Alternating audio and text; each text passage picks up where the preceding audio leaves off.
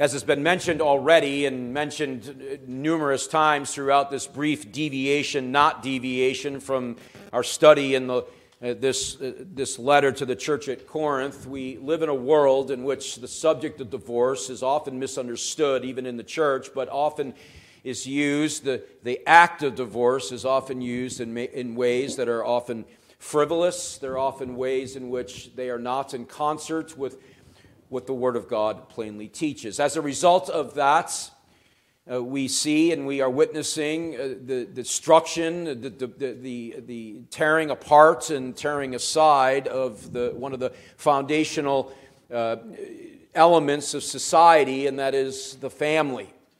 I don't have the statistics in front of me. I should have looked them up, but I know that there is a number of children just in our own country that are growing up without a father, a number of children that are growing up without a mother. Families who have been separated, destroyed because of one thing or another, too often because of reasons not highlighted by the Word of God. And as such, we are reaping the consequences of not hearing from the God who made us. Paul's sensitive to this fact. He understands that it's not really unique to the 21st century. Sinners sin, that's what they do. And the problem is at Corinth, as it is here, as it is in our world today. The issue of the destruction of the home through the unnecessary divorce that comes in homes is really, the consequences are really immeasurable. But I think we see them. But we must remember, as redeemed people, and as I've labored to say more than once, with all of the gentleness and kindness that I know how to give from my own heart, insofar as the Lord knows my heart, these matters are not offered to hurt. I know some of you have been divorced. I've spoken with some of you. I know the reasons of some of them. And as I've said before, and I say again, I do not want you leaving this place in despair or despondent, or struggling, or even guilt-ridden. I want you to see that even in this, just like Paul extends to the church at Corinth, as he extends in every situation, Christ is there, He is yours, He belongs to you, you must hold on to Him, you look to Him. There is forgiveness in Christ for every sin. Paul here deals with the hardest of the two issues related to the subject of divorce.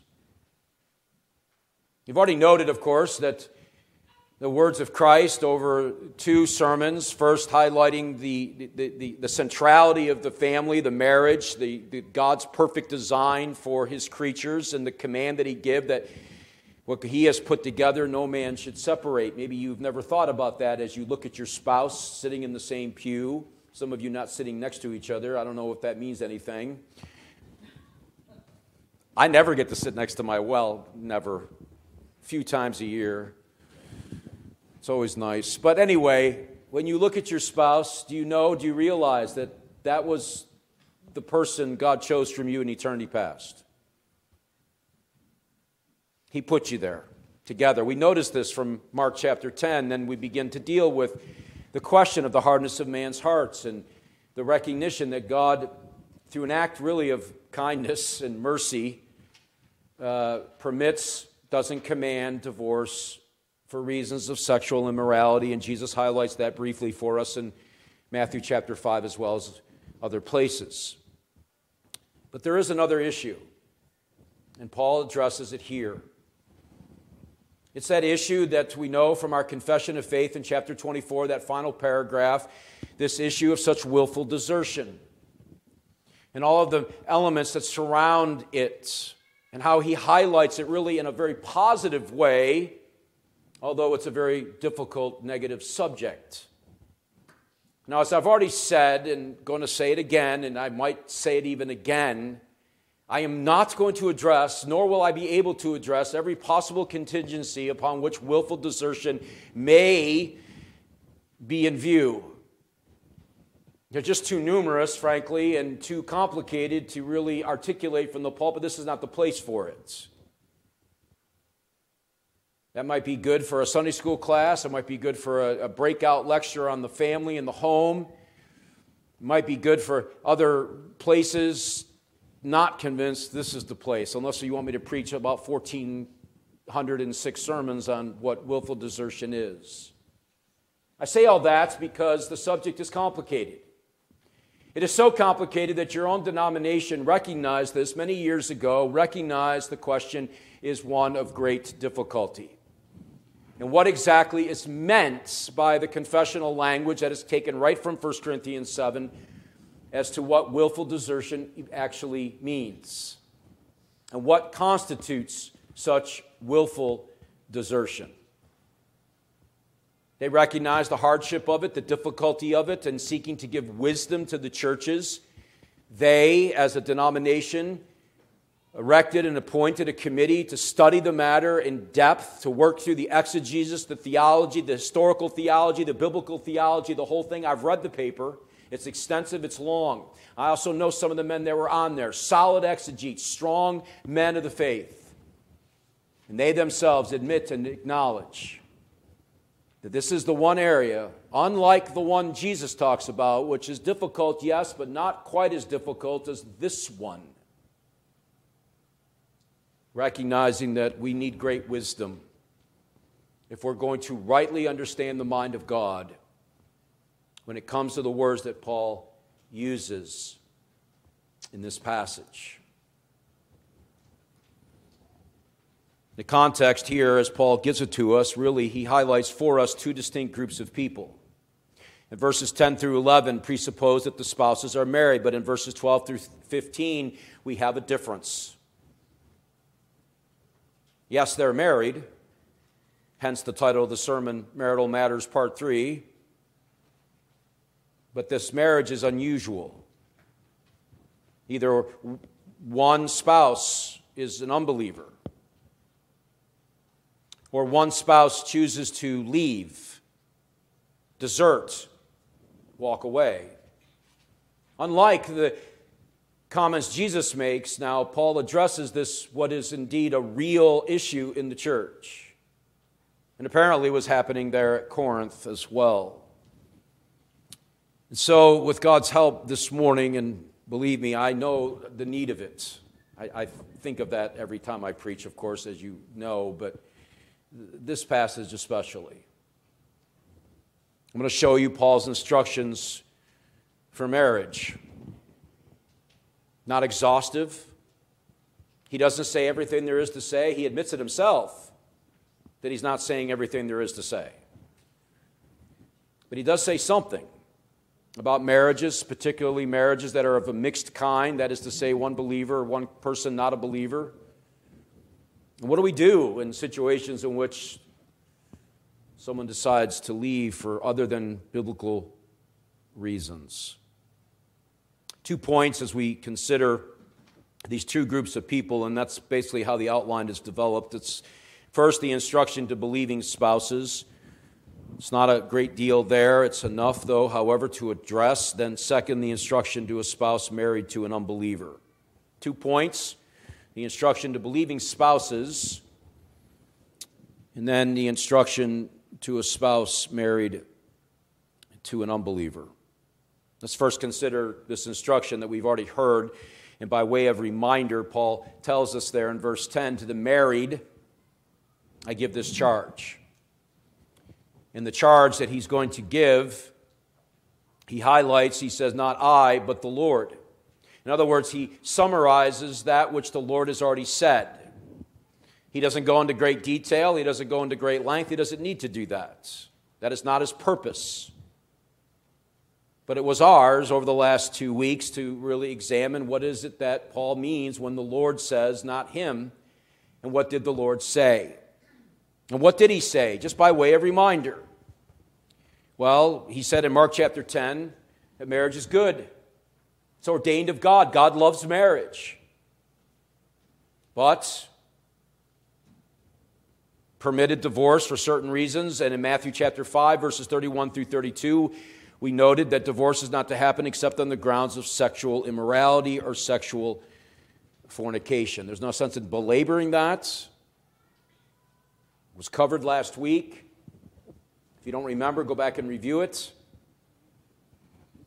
In itself, it's difficult at times to articulate exactly the points that Jesus is making there because of the use of the term that is employed by the Savior, which really is an umbrella term that covers all acts of sexual immorality.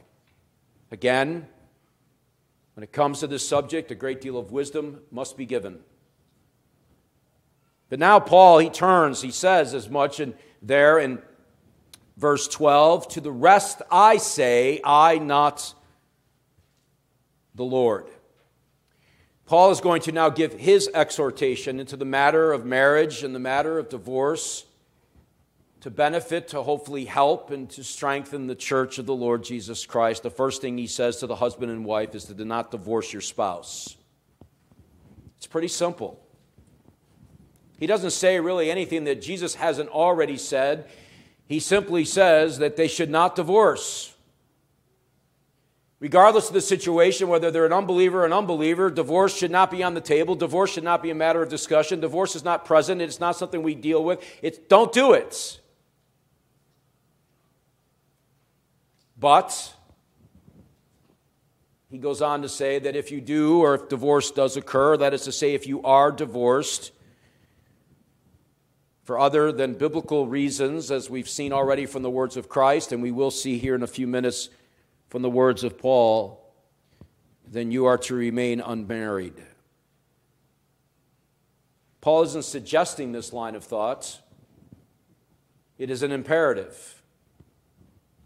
He is commanding this, other than for the reasons that are biblically allowed or even permitted, if in fact the divorce has occurred or is occurring, will occur. You must understand going into it before you get into it. And it's something that I would tell you candidly, that if you persist in this unbiblically, you understand that you are tying yourself to singleness the rest of your life. So he says, don't get divorced. It's not a matter of discussion. We're not going down that road. We're not using that word in arguments and fights and battles in the home. But if it does occur, or if it has to occur, and again, he's not permitting it, then you must remain unmarried. That is to say, any divorce that happens for other than biblical grounds. What is he would prefer? What would he want instead of that? Well, he highlights it for us. He wants reconciliation. Now look, you put enough sinners in the same house and you're bound to have problems. You unite two sinners together from very different points of view in life and upbringing and everything else, you're bound to have struggles. And sometimes those struggles are real and difficult and hard to work through. But Paul said you need to be at peace. That's how he concludes the text. Driving him in that direction, but you can't have peace without reconciliation. Reconciliation is more important. If the divorce is for other than biblical grounds, the command is to reconcile with the husband, the wife with the husband with the wife. I know of a man who took this so seriously, sometimes to the point where I don't know, sinfully so, thought things, but I don't know, I wondered. I don't remember how many years it was. My wife can probably tell you. We went to church with this man for my entire seminary life. He and his wife were estranged. He would not remarry. He refused. He waited. He prayed. He kept working and hoping and trusting and to be reconciled with his wife. And I think that happened. I think it did. I'm getting the nod of yes. So you could take that, I guess, to the bank. But that's what Paul would desire. There are cases in the church in which a husband and wife may need to separate for a season. Some of you may not like that comment. What is a pastor to do or an elder to do if A husband and wife are at blows with each other. I mean physically. And the husband comes home from work every day and regularly pummels his wife into the ground. Don't think that doesn't happen. It happens. Should a pastor and elders tell the wife that she has to stay in the home? I don't think the Lord would say that. But there's a huge difference between safeguarding the well-being of the wife, or in some cases the husband, because it does happen to them too, and advocating divorce. Reconciliation is the goal. Punitive work probably needs to happen in that particular case, but there's so many other cases that I don't have time or luxury to even get into every one of them. I say that one because that's usually on the forefront of most people's thinking. What would you tell a woman? Paul says you're supposed to stay married. You're supposed to remain with each other, be reconciled. This situation is pretty awful. Great wisdom, and therefore is needed. This command that Paul gives here to be reconciled, it may be very difficult to obey. Nobody's downplaying that either. The truth of the matter is that reconciliation with a difficult husband or spouse is a husband or wife can be difficult. Obedience is not always easy, especially for fallen creatures, and especially in a situation so laden and so full of emotion. But that doesn't change the fact that Paul's desire is that there is reconciliation between the husband and wife. Now, why would he even go there? Why is that his desire? Because that's precisely what happened to you. You were the abuser, weren't you? You were the one who offended a holy God. You're the one who broke his laws. He was nothing but good to you and kind to you and give to you your daily bread, even as an unregenerate person, a job and a family and enough money to pay your bills and a home to live in and on it goes. That all came from God. But if that's not enough, then what's he do? Well, even more than that, the greatest thing he could have done, he reconciles himself to you. What does he do? He sues for peace with you. It may have been difficult, but he does it. You're the abuser. He still, saves you. The doctrine of reconciliation is deep.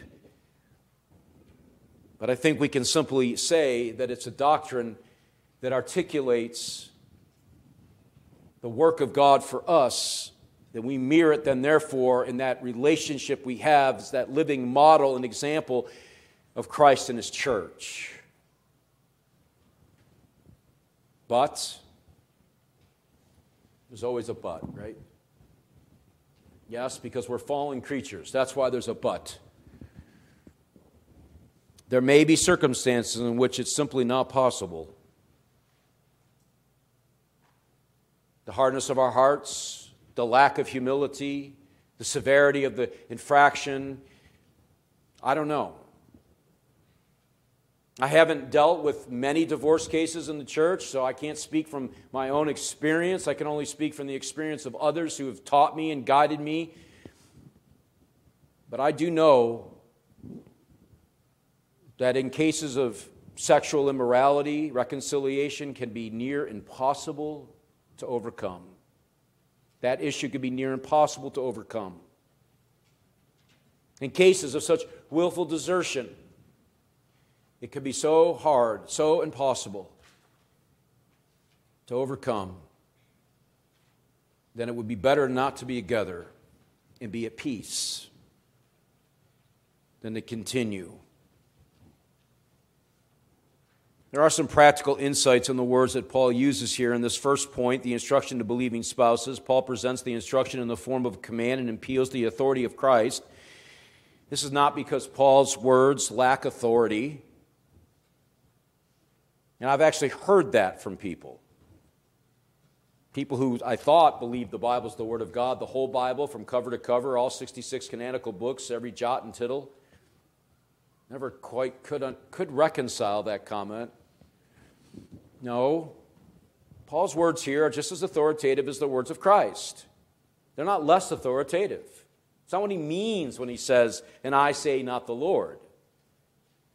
He's simply saying that I'm saying something to you the Lord did never said. Second, Paul is acknowledging that improper divorces sometimes happen. Duh. I mean, he's a realist. He knows the world he lives in. It was happening at Corinth. It happens here. They happen.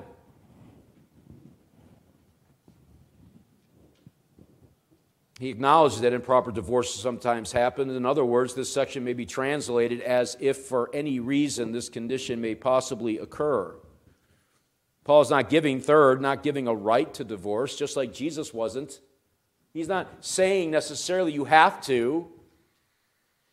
Because I have an unbelieving spouse, I should just go ahead and kick them out because they don't think like I do, act like I do, they don't have the same worldview I do, they run contrary to how I want to raise my children, and on it goes. The list is endless. Well, it's not endless, but it's a long list. He's not saying that. He says, if they consent to live with you, then live together. Stay married. Paul's not giving a command to divorce, but if it does happen, the husband or wife are not to use this opportunity to marry someone else. That is to say, for reasons other than what the Bible allows. Paul is acknowledging that in certain cases, however, reconciliation, though the goal, the desire, always is that, it is simply not a possibility. Now, some practical considerations. Buckle up. Okay, maybe not so much. You may not notice I'm doing the best I can to measure everything I say.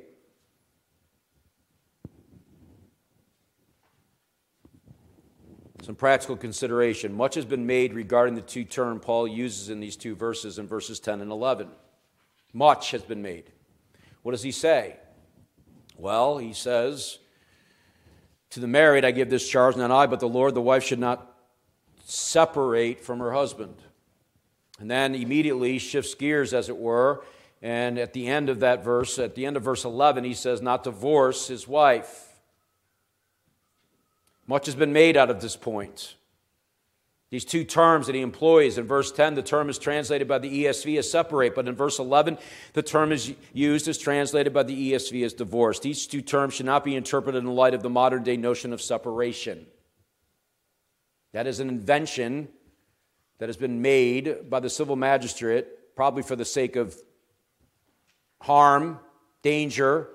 Then it's been abused, as we are wont to do, and now we separate for every Tom, Dick, and Harry thing that comes along. I won't say it. You know, the toothpaste thing. Okay, I'm not going to say it. This is not what Paul has in mind in these verses. The main idea is divorce is a breaking of the one flesh relationship is the best intention for marriage. He's just using a different word, but he's conveying the same idea.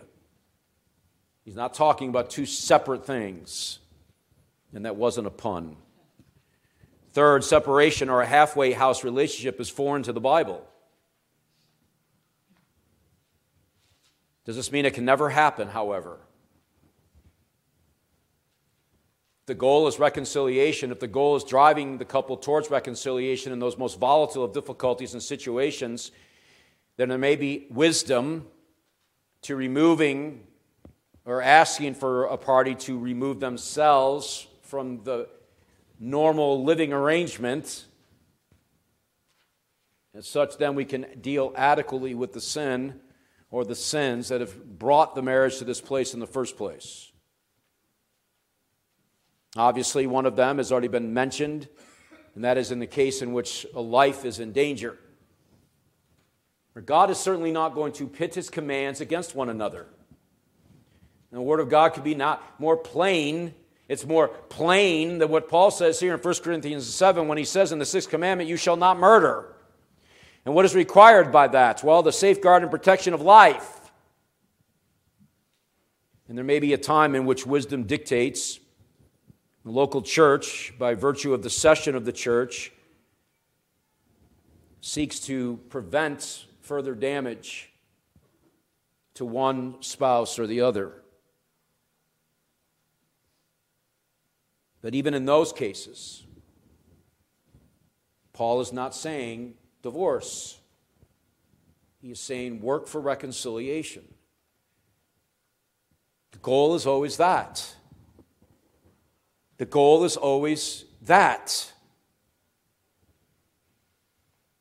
And this is why it is so important, because the complexity of it, it is important that the local church adjudicates marriages that are in jeopardy.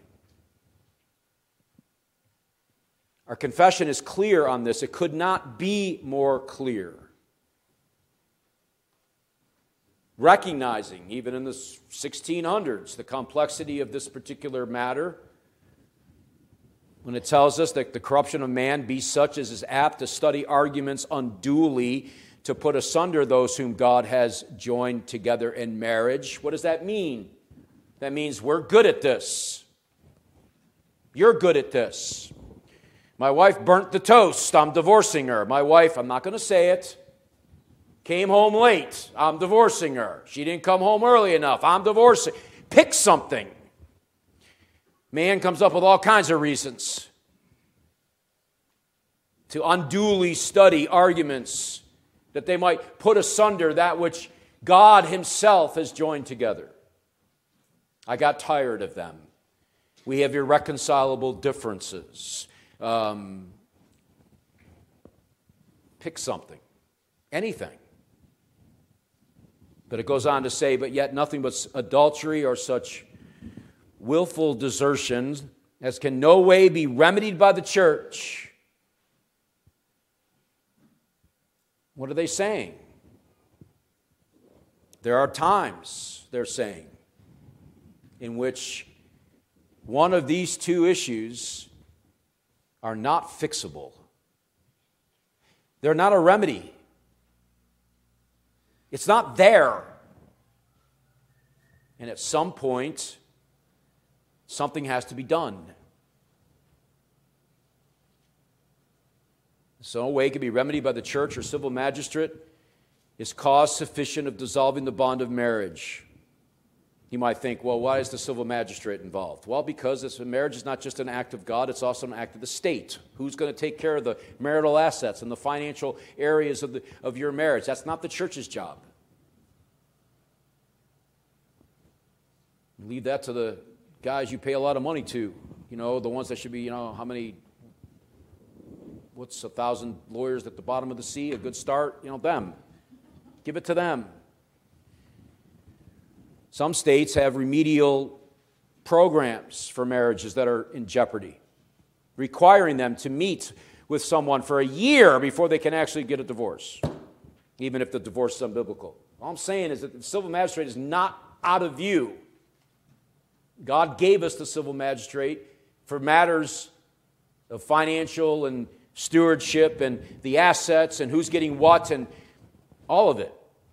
That is not the church's job, but the church is involved. Notice what it says. Wherein a public and orderly course of proceeding is to be observed, and the persons concerned.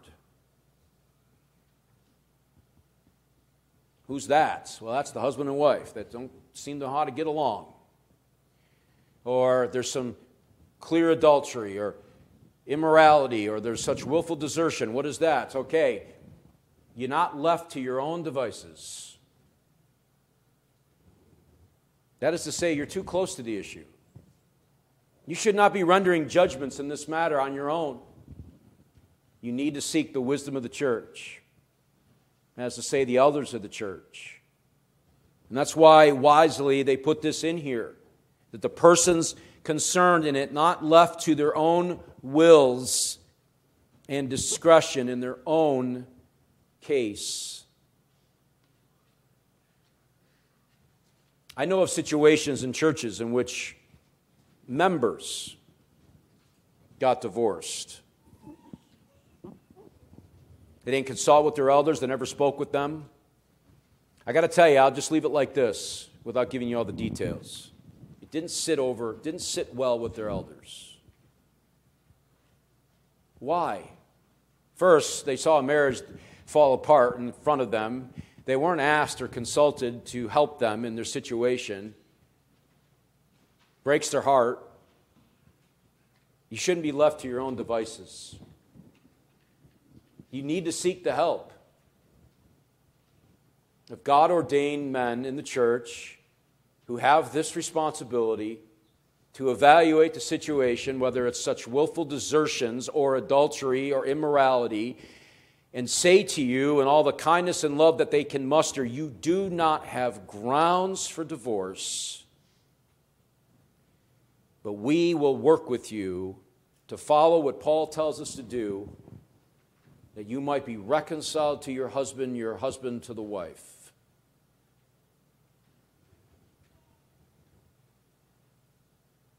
But what do you do in cases where people are married and that's all fine and good for two Christians who ought to be zealous to do what the Word of God says? What do you do about a person who's not married to a Christian? You know, it kind of changes the worldview somewhat. What do they care, the unbeliever, what the church says? I don't have any authority over them. They don't have to submit to anything I say. Why should they care what I tell them? Well, Paul gives instructions to this mixed situation. The circumstance, of course, is a mixed marriage. Defined, it's one where a spouse is married to an unbeliever. Maybe you've been in that kind of marriage. Maybe you're in that one now. I know many people who have. I went to school. I had a teacher who was. Husband was not a believer. Paul would say, you don't divorce them because they're not a Christian. That's not one of the grounds.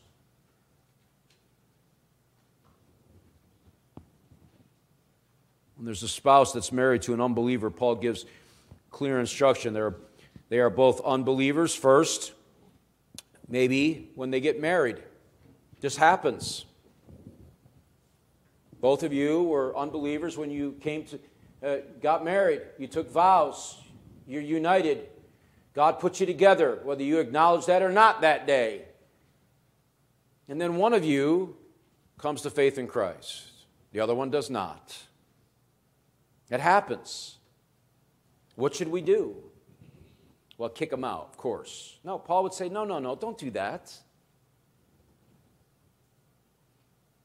What about the case in which either the man or the woman is a believer before marriage and marries unwisely an unbeliever? That's never happened. Paul addresses that later in the same chapter in verse 39. It does happen. It has happened before in which a believer marries an unbeliever unwisely, maybe ignorantly, didn't know any better. I don't know what their pastor was doing, but it happened. Nonetheless, what do? They're not supposed to be unequally yoked. Well, they are. Well, divorce, of course, that's the solution. Let's fix the sin by sinning again. No, Paul again would give a command. And to the Christian, he says, a Christian in such circumstances should not initiate a divorce. In the context of the Corinthian church, it seems apparent that some were doing this. The present tense prohibition in the Greek seems to indicate as much, that this was actually happening, that people were coming to faith in Christ, and their spouse wasn't, and so the zealous, holier-than-thou Christian said to the unbelieving person, you are a distraction to my godliness, so leave. It's the most bizarre thing I've ever heard, but apparently it was happening. And Paul says, stop doing that. That's the point he's making. Don't do that. They consent to live with you, then live in peace. Okay. Not a complicated issue. But apparently some were indeed doing this. Perhaps some believers are using their spouse's unbelief as an excuse for getting a divorce. Well, they're not a Christian, so I have grounds for divorce. No, you do not. Paul says, Jesus said, sexual immorality, I say willful desertion. I don't think I said anything about being an unbeliever. So that's not on the table. If they consent, he repeats himself, if they consent to live together, they should live together. Believer and unbeliever, doesn't matter. Perhaps some thought that this sort of marriage somehow contaminated them, like they were unclean or something. You know, I got to tell you, an unbelieving spouse is not unclean, they're just unbelievers. Later in the same passage, Paul even gives that counsel, and he says, how do you know, wife, if by your godly example, living in the home and living according to the matters that Christ taught about submitting to your husband, even your unbelieving husband, you might not be the means, the instrument by which you bring him to faith in Christ? How do you know, husband, by the way you guide your wife as the Lord would have you? That is the sacrifice, not king, not boss. Oh, I could really go off on it. I'm not going to do that. How do you know that through that model of Christ, you don't bring your wife to faith?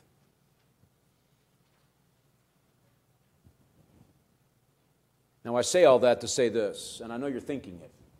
Maybe you are. That is not license to marry unequally yoked, by the way. Well, if I marry that person, they might come to faith in Christ, so I'm going to marry them as a form of evangelism, a missionary enterprise. You won't change them. Don't do it. Paul says don't. It's not a license. He's speaking to people who are already married, and he says to them to encourage them that you might be the instrument. How do you know? Now, what reasons does he give for this command?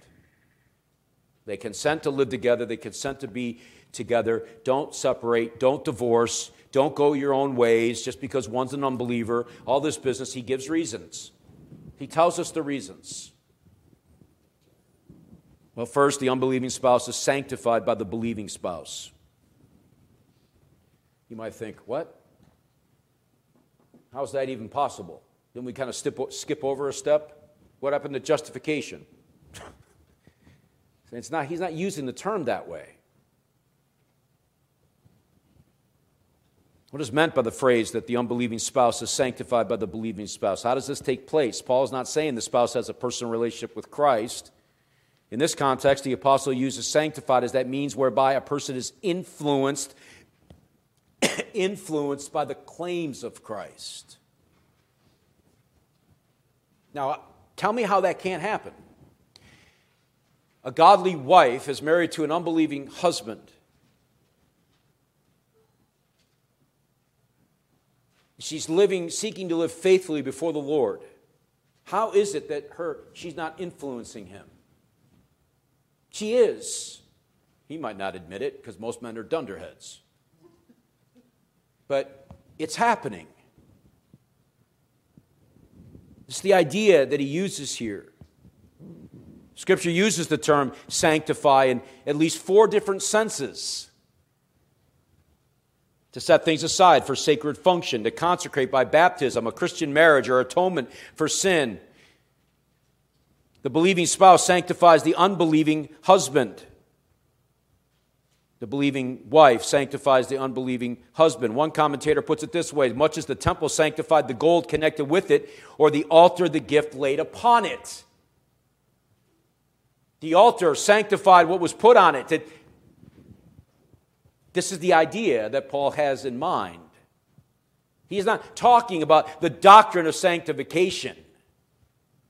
He's not talking about the idea by which you, as a justified Christian, now are walking the life of the Christian and is being conformed more and more to the image of Christ. He's talking about the influence that will come necessarily by you remaining married to the unbeliever.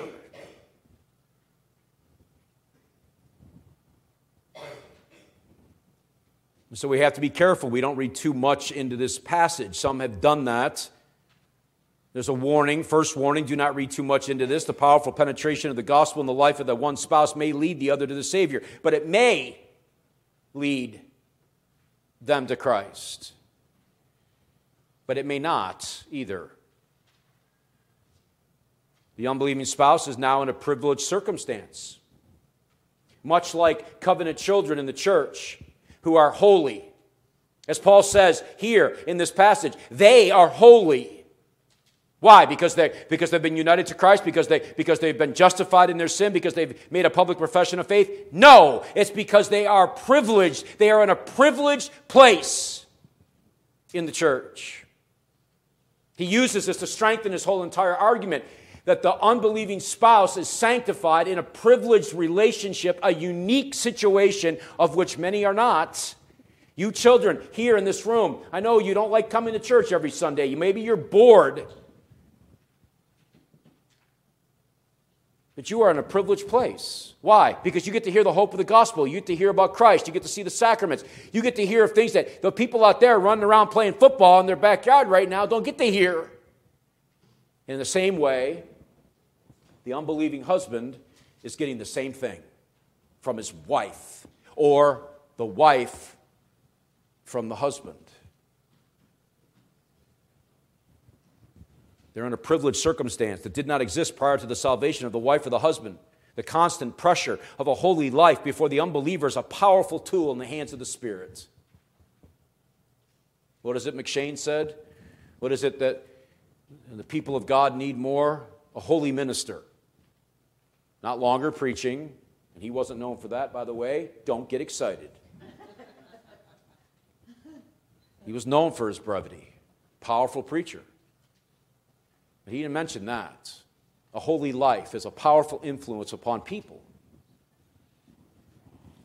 A holy wife, a holy husband can be a powerful sanctifying element in the life of an unbelieving spouse. Second warning, this is not Paul's silent permission, and I've already mentioned this one, I got ahead of myself, but this is not Paul's silent permission for believers to marry unbelievers.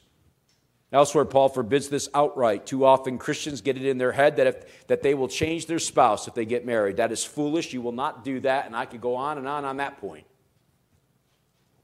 Well, my husband's a turkey. Was he a turkey before you got married? Well, yeah, but, okay, did you really think he was going to change? My wife, look, who they are before you got married is who they're going to be after you get married, okay? Young people, get it through your head right now. You're not going to change them. So this is not a tacit permission, a silent permission to marry unbelievers. Otherwise, he would have just come right out and say it. He's speaking to people who are married. The benefit, of course, is that even their children, which usually shows up in marriage, every man wakes up one fine morning with kids. It happens. You get married, kids show up. It's the normal order of things. The children are even set apart as holy. Paul uses a different term here. The explanation of this is that he roots it very much in the covenant establishment that it was given in Genesis chapter 17. The root is holy. That is to say, one or both believing parents. The root is holy. The branches are holy. The children, therefore, are the branches. Paul makes that point in Romans chapter 11. I'm speeding along because I'm getting long. The implications of this is that a Christian mother or father may claim the covenant promises for his or her children, regardless of the spiritual state of the other spouse. That is to say, Paul is mindful of the state of the church now, therefore. Think of Timothy. His mother Eunice, or grandmother, okay, I can't remember. You know who they are.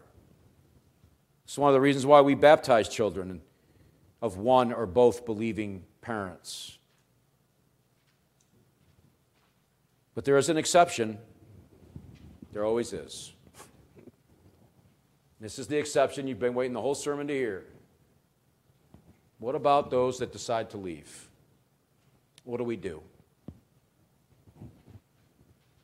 Maybe they're a believer, maybe they're not, but they do what we have coined, the confession is coined, such willful desertion Well, notice first that it's initiated by the unbelieving spouse. Paul could not be more plain on that point. If they desire to leave, if they desire to walk away, you can kick them out. You're having problems in your marriage, you didn't kick them out. You're looking for reconciliation. You're seeking reconciliation. That's the umbrella that drives everything. But they want to leave. They don't want to perform the duties of a husband or the duties of a wife. They don't want to provide for their family. They want to go. They want to desert the relationship. Well, in that case, the believing spouse is not bound. And again, I'm not going to lay out all the different ways in which willful desertion comes into play here because it just wouldn't be appropriate or even do I have the time. But the believing spouse is not bound in these matters. Verse 15, if the unbelieving partner separates, let it be so. In such cases, the brother or sister is not enslaved. See how there's a difference? The unbeliever and the brother or sister. Believing spouse is not bound in these matters. It's an allusion to enslavement. Literally, a brother or sister is not enslaved. That's the literal rendering there. You might think, boy, he was right about that. My marriage is like slavery. I hope it's not. And that's not what he's saying about marriage. He's just using a word, a bondservant term, a union. You're no longer bound anymore. That is to say, you can behave as such that they were dead to you. What does that mean then, therefore? That means then you're free to remarry.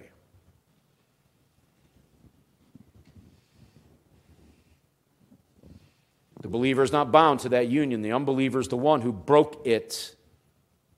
In such cases of desertion, I'll give you some examples of what could be considered desertion. I am not saying from the pulpit that they are.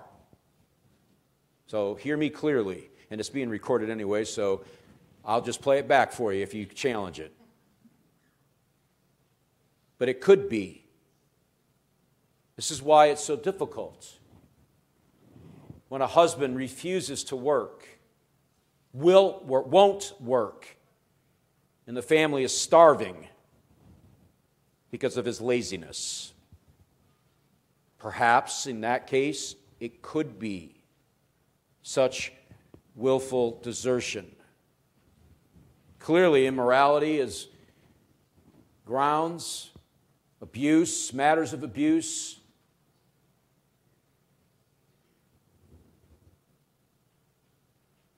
This is why it's so vitally important that in cases of marriage that you find yourself in these situations, it is important, it is vital, it is necessary. I cannot say this strongly enough. It is necessary for you to seek the help of your pastor and elders. They may not tell you what you want to hear, but they will tell you what God wants you to hear. Because it's that complicated. And so, in conclusion, and yes, there's always a conclusion to every sermon, even if it seems to take forever to get there, Paul reminds God's people, I'm going to just summarize. Christians are not to divorce. That's it. Don't. Oh, I had to say that word. For those of you who watch the news. Okay. It's not on the table. For those of you who are not married today, and that's many of you, don't go into your marriage with the idea that you've got this out clause in your back pocket somewhere and that you can just play it whenever you think you need to. If that's your attitude, don't get married. Don't. It's not on the table. It doesn't come up in discussion. It doesn't come up in arguments. You don't use it as a battering ram against your spouse. I'm going to divorce you. You don't say it. But because of the hardness of our hearts, as we've seen from these last three sermons, if divorce is necessary, it has to happen under the grounds of sexual immorality or such willful desertion. with the guidance and direction of the session of the church to help you through what is indeed a very complicated and emotionally ridden issue. But if divorce is necessary, if it does occur for other reasons, which is to say, sinful ones, remember there's forgiveness, then you are to remain unmarried and pursue reconciliation. You might think, you're crazy. I'm not reconciling with that turkey. Well, that's what Paul said you should do. Reconciliation, of course, is not always possible due to the hardness of man's heart. Thus, all matters of marital strife between at least one member should be adjudicated by the church, pastors and elders, not the membership. Sorry, they're not ordained to that task. Sorry to say it. It's just not true. There's a purpose and reason for ordination. There's many purposes and reasons. Oh, the thought that went through. Never mind. All matters of marital strife. The last thing I want to see in this congregation is divorce. I understand that it might have to happen. There may be cases. I pray it doesn't. That's why I pray for your marriages every single day. Why? Because I don't want the enemy to take away that which God has put together. That's why. You're struggling. I've said this before. I'll say it again. If you're having a problem in your marriage, you need to come see me. You try to go it alone, and it's going to fall. You're going to fall right on your face. I'm telling you, you are. You need to come see me. You need to come see the elders. We're not going to put it on a billboard, post it all over Facebook. I'm not on Facebook anyway, so that's not possible. It's not going on Twitter, X. We'll pray with you. We'll grieve with you. We'll work with you. We'll strive with you. We'll tell you hard things.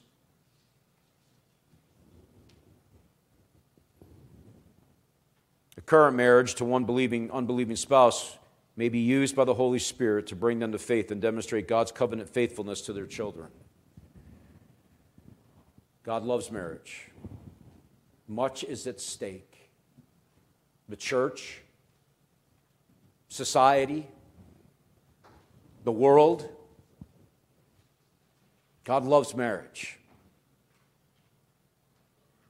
And so you, in difficult marriages, pursue reconciliation.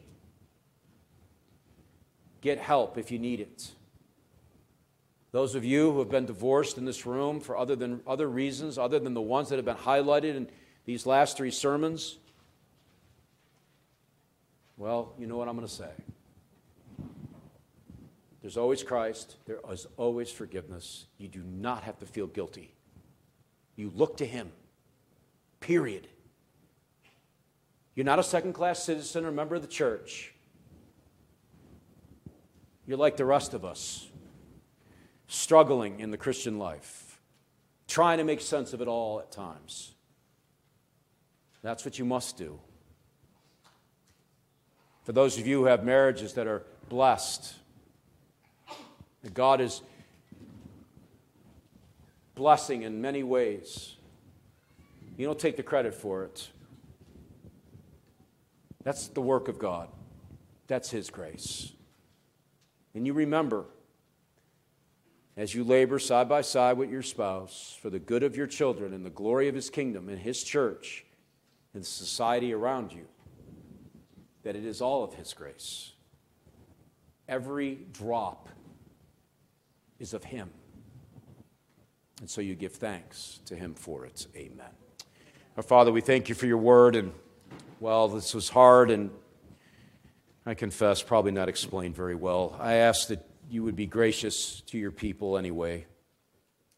In spite of the weakness of the sermon and in spite of the weakness of the things explained, that You would help Your people know how much You love marriage and how much You love Your people, even those that have struggled with it and have hard times. Those who have been divorced for reasons other than what Your word says, may You be merciful and gracious to them. May You help them know of Your eternal love, that Your love isn't determined upon their marriage state. It's determined upon Your Son who can never fail. May you bless the rest of us. May you help us in our marriages, some good, some bad, some in between, that you might be kind, that we might live that model of Christ and the church, not only between each other, but before a watching world. Strengthen us, help us, give us wisdom, we pray for Christ's sake. Amen.